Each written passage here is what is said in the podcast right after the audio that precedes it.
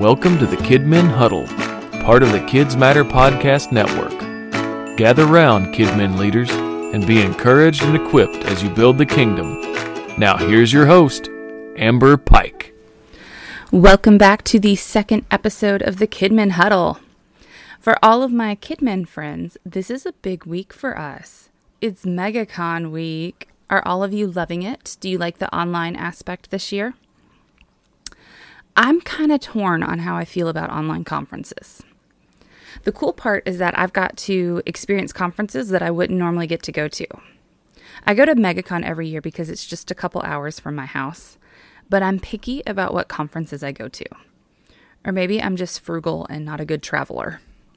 Cost and distance are some of the big deciding factors for me when it comes to deciding if I want to go to a conference or not. So I'm near Louisville in Kentucky, and we get a lot of big stuff there. We're I think the their tenth. We're in the top ten biggest cities in the nation, so we get a lot of really good stuff. And I think I'm kind of spoiled because of that because so many things come here. I don't have to travel far. For several years, the D6 conference used to be in Louisville, so I didn't even need to get a hotel to go. I would just drive up for the day and then come home and sleep in my bed and then drive up the next day. The Creation Museum used to have a conference for children's ministry leaders, and my husband would go with me. So we had kind of like a two day date night getaway. Even though he doesn't work in ministry, it was just great training as a believer. So, anyone from Answers in Genesis, if you're listening, the Pike family would really like for you to bring back the Children's Pastors Conference. Thank you. And I just, I can't justify CPC yet. I would love to go there but by the time I travel to Florida and buy the ticket and get the hotel, and then I have to figure out, well, I have to fly there because otherwise I'm driving 14 hours. I'm going to have to get a rental car and figure out how to get around, and I'm just not a big traveler. So I can't justify that one this year, but I did just buy my ticket for CPC online. I'm pretty excited about that. I attended Orange Conference online. Next week, I'm doing Etch through Lifeway online. So I do get to do some cool stuff that I wouldn't get to do, experience some different conferences. But toddlers and conferences. Life doesn't stop. There are laundry, there are children screaming, there is just interruption after interruption. So that's a struggle. And then a lot of them are doing a year long like membership to all the audio, but then getting around to watching it because sometimes sitting at your computer for four hours or all day, Orange Conference was a bit longer with not a lot of breaks in there. That's tough, especially if you have kids and your mom. And then you don't get to see people. So you miss hanging out with your Kidmin friends. You miss that in person. There's no vendor hall. Man, that's one of the best parts is going to physically get to put your hands on stuff and look through it. And then as a speaker, it's just not the same speaking to a computer screen. You can't gauge people's reactions. My class that I taught on Monday, I was trying to look at the people's faces, and half the people had their cameras muted, which I did too. I had my camera off in some because I was eating and I didn't want people to see me eat cookies. But you can't look at their faces and see are they enjoying it? Are they bored out of their minds? Are they wishing they chose something else to go to? But on the positive, you do get to experience it all. So, with the online library being part of a lot of these ticket prices, you get to listen to all of the breakout sessions. You get to go back and listen to parts that maybe you couldn't write fast enough for. So, that's a positive. I don't know. There's kind of positives and negatives. We'll just see what happens next year. Hopefully, we can be back to in person because I'm going to miss that. But what's your big takeaway from MegaCon this week? Personally, one of the coolest things for me, if you caught it on Tuesday, with two minutes' notice, I got to go and be a keynote speaker on the main stage. That was amazing. Um, for whatever reason, Tina Houser was having trouble getting logged on, and I could see it in Ryan's face. He's trying to stall. He's starting to worry because you've got a speaker lined up who you know is going to bring awesome. Tina is amazing. She brings it every time she speaks. But they couldn't figure out what was happening. So I'm sitting there at my kitchen table and I'm like, do I call him? Do I te- do I text him? But I mean, he's not going to need me. He could just wing something. But I just had this feeling like No, you need to. You need to send a text. So I text him. I'm like, hey, I have a toddler here with me, but if you can't get a hold of Tina, I can teach what I taught on yesterday. And he texts right back, how soon can you be ready? So I go and I make sure that my face looks presentable. And I tell the nine year old he's in charge of the three year old. And I go downstairs. I don't even take the time to put up any of my lights that I'd taken down from teaching. And I go with no script, no notice, in front of 5,000 people. Granted, I couldn't see those 5,000 people, so I guess that was a positive. I couldn't tell by their faces if they hated it. But as I read the comments during and after, I was moved to tears because of how God used me. I had no script. People were asking in the chat for my notes. There were no notes. That was very impromptu. I just spoke, and whatever God wanted was coming out. And it was so humbling to be able to be used like that because I truly feel someone needed to hear something that I rambled about. And just knowing that I was obedient, that I listened, and that God did it was an amazing experience. And there's tons of great content going on on MegaCon. If you are listening to any of it, I'm sure you are loving it. Two of my big takeaways from what I've listened to so far. On Monday, I really liked Nicole Crank. She was talking about goals, and I'm pretty sure she talked about this last year. But for me, who overplans my days, who overplans everything, because I'm a planner, I really liked just her reminder take a couple minutes, write them down, but keep it short. Stick to seven or 10. That's more manageable than the 80 million that I tend to write down. And then I really liked Ricardo Miller's talk. I didn't get to listen to all of it because, hey, screaming three year old. But I liked when he said that the Bible isn't just a history book, it's a manual. Now, I'm really big about teaching the Bible as history, but that's step one. And this is what I talked about in my deep dive on Monday engaging kids in their faith. Before kids can understand that they need a savior, they have to understand sin. Because if sin didn't enter the world through Adam and Eve, the very first people, Jesus' death and resurrection, it's not that big of a deal. Because if they don't understand that they were sinners, they don't understand their need for the Savior.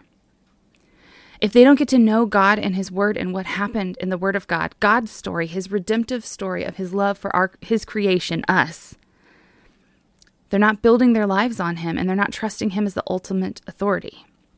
We have to start by teaching the Bible as history. We can't let kids, or we as leaders, can't be picking and choosing which parts we're teaching as fact, which parts we're teaching as truth. It's all truth. It's the inherent, inspired word of God. John 17, 17 tells us that your word is truth. God is holy and perfect and righteous. He never lies.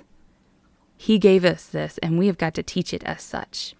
And for a kid, for anyone really, it is crucial that we teach the whole Bible.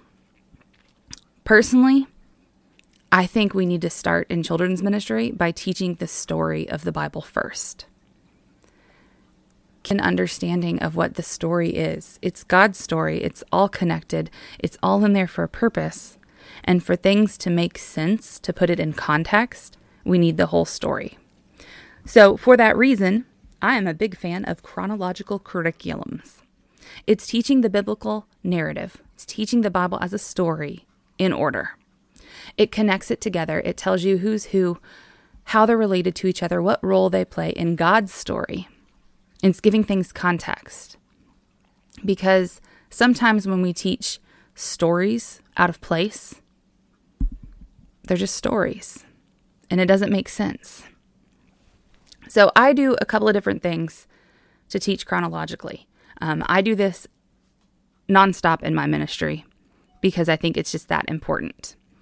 So you have a couple of options when it comes to chronological curriculum. You can do a longer study.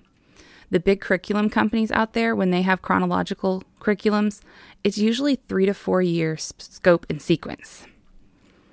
But then depending on what you're using, maybe you're tied to a denominational curriculum, maybe you're not the decision maker, when it comes to curriculum. Maybe you just love what you're doing so much, so you don't want to do a three to four year option. Use a shorter curriculum. Get a four to see, a four to six week series. Maybe that's too big for you. Do a single lesson.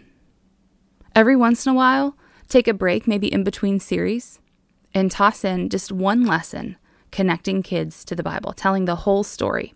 I did this one year with my kids, and I assigned kids or groups. When I have group work, I make it optional. I had one kid who would always prefer to work by himself, and that was me. I hated group work going growing up. We had it in college, and I never understood why I was paying you like $25,000 and you made me work in a group. So I always make group work optional. Some kids like to work in a group, some kids prefer being by themselves. But they could work by themselves or they could work in a group. And we made a timeline of the Bible through pictures. So I assigned each group a section and I had them work on a picture and then we put it all together. And it was so cool. It was one of the favorite lessons that we had done. And I actually still I kept them all, so they're still in my drawer. But teach a single lesson on the story of the Bible. You're not going to get to everybody, but the goal is to pick the stories and characters that tell the big story. So you're hitting on the big ones, the ones that move the story along. And then lastly, whatever you're using, tie it to the Bible. No matter what curriculum, even if you're on a, a, topical or an applicational, maybe you're just on a series of Moses, but tie it to the biblical narrative. So, you're on Joseph.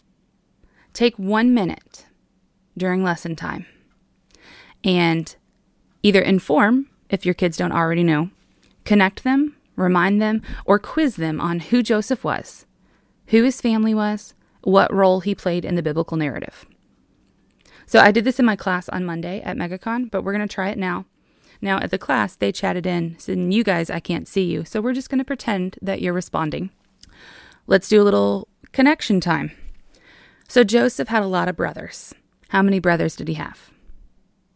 11 brothers, that's right. Okay, now who was his dad? You're right again. His dad was Jacob.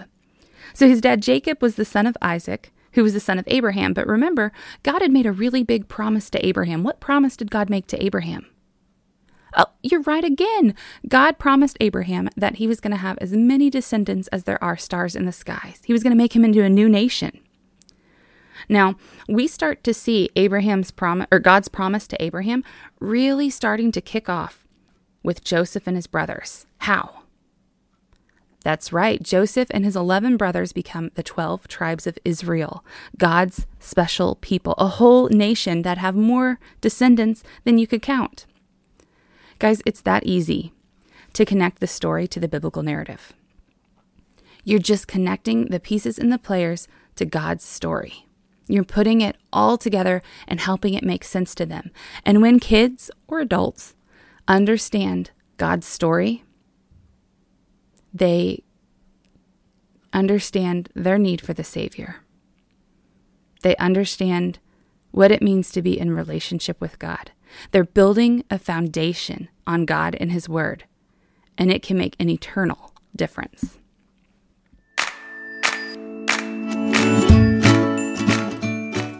All right, now I want to unbox a couple of items that I personally love to teach the biblical narrative. The first one is my favorite chronological curriculum. It's Answers Bible Curriculum through Answers in Genesis. I've used this for the last two churches over like 10 years. I've used this nonstop for Sunday school since I started using it. It used to be a three year cycle. Now it's four because their lessons are meaty. I like meaty lessons, and they are chocked full of just amazing, deep content. The very first lesson teaches preschoolers that God is omnipotent. It does not stray away from big words. It it brings it. There each lesson has different activities. They include the activity sheets. Now you have an online portal, so all of your leaders can just go to the online portal and get what you need. There's posters. They even have this giant game poster for review. There's Bible verse posters, take home pages, activities that kind of vary from lesson to lesson. But some days, and by some, I mean a lot of days, I have trouble getting through the whole lesson because there is just that much awesomeness. I love this one. Then my second pick is one that just came out in April. It's called Exploring the Bible Through History. Rose Kids Publishing just came out with this amazing book. I mean, if you guys get this book, it is going to revolutionize your world. I might be a little biased since I'm the author. But I wrote Exploring the Bible Through History based off of Rose Kids. Um, Hendrickson, Hendrickson Rose is actually the, the name of the parent company, and Rose Kids is the subsidiary company. But they have a 10 foot long Bible timeline. It's the only of its kind. It has the different Bible stories and it's putting them in historical and chronological context. So I wrote a lesson book based off of that. And it's got 25 stories in order off of that timeline. But it's not every one, it's not every biblical story, not every one off that timeline. Hopefully, if you guys buy lots of copies, they'll let me make a second book in the series. But it is chocked full. Each lesson is full of activities, honestly, more than you could use in a single lesson. But it's teaching the Bible as truth it's teaching it as history. It's teaching it to show kids why it's important. So it's a really good option for a shorter series. If you can't do four years, 25 lessons is a lot shorter. But let's say you need to go even shorter than that. When we started this next year, I wanted to start my kids off with the story of the Bible again. They get it in a chronological curriculum, but I wanted to remind them a good little refresher course. So I made a six week series for them, the big picture of the Bible, because that was my goal to give them the big picture. And I used puzzle pieces as an image to connect it all together. So each lesson we would take a chunk of the Bible story and we would learn about it in a fun, interactive, hands on way. And then their closing activity would be to create a puzzle piece that describes that section of God's story. And it took me a lot of tries. Unfortunately for them, they were the guinea pigs, and it took me a while to get the puzzle pieces figured out to where they actually connected to each other. But then they could put their six puzzle pieces together and make one big picture because it's one big picture of God's story. So if you're interested in that, that lesson's actually available on kidminoutlet.com. And my last favorite resource for chronological teaching is a movie. Do you guys ever do movie clips or sometimes just movie day in class? Well, Phil Vischer has a series called What's in the Bible. I love this series. He uses puppets, and I think they are hilarious. It's 13 DVDs, and it is surprisingly deep for puppets, but they walk you through the Bible. And then it has different segments with different characters and funny things. And Phil Vischer breaks in and he really, in an amazing way for kids, he connects these deep, deep, deep theological, just heavy things. And he makes it in a way that kids can understand it. But he's very intentional about bringing the gospel with this series. I know if you've read anything from him or heard him talk, he has some regrets from Veggie Tales because it was more moralistic, more teaching stories. And he definitely corrects that with this series. It's teaching the Bible, it's teaching God's story, and it's teaching the deep stuff. You're definitely, kids will see their need for the Savior with this. So, why do I teach the biblical narrative? Because kids need to know God's story. We, as Kidmin leaders, we have the job of helping kids have a firm foundation to build their lives upon. No, it's not all on us. Mom and dad are supposed to be doing it too. But we need to be doing our part to make sure that we're teaching them to stand on the Word of God as the ultimate and the ultimate source of truth in their life. Matthew 7 talks about the wise and foolish builder. Anyone who hears these words of mine is like a wise man that built his house on the rock. The wind came, the waves crashed, but his house did not fall. When we teach the Bible as truth, when we teach God's word as fact, when we give kids the story of God's redemptive love for his special creation, we are giving kids a firm foundation on which they can build their faith and their lives upon. That is why I teach the biblical narrative. All right, Kidmin friends, I hope you come back next week. I hope you've enjoyed this second episode. I just really wanted to spend some time talking about what has been on my heart. That's how I pick what I speak. That whole little impromptu MegaCon main stage thing was just what God has been speaking to me. And He has been showing me the biblical narrative is so important. And He's been showing me that we need to listen, we need to step out of our comfort zone, and we need to let Him lead us.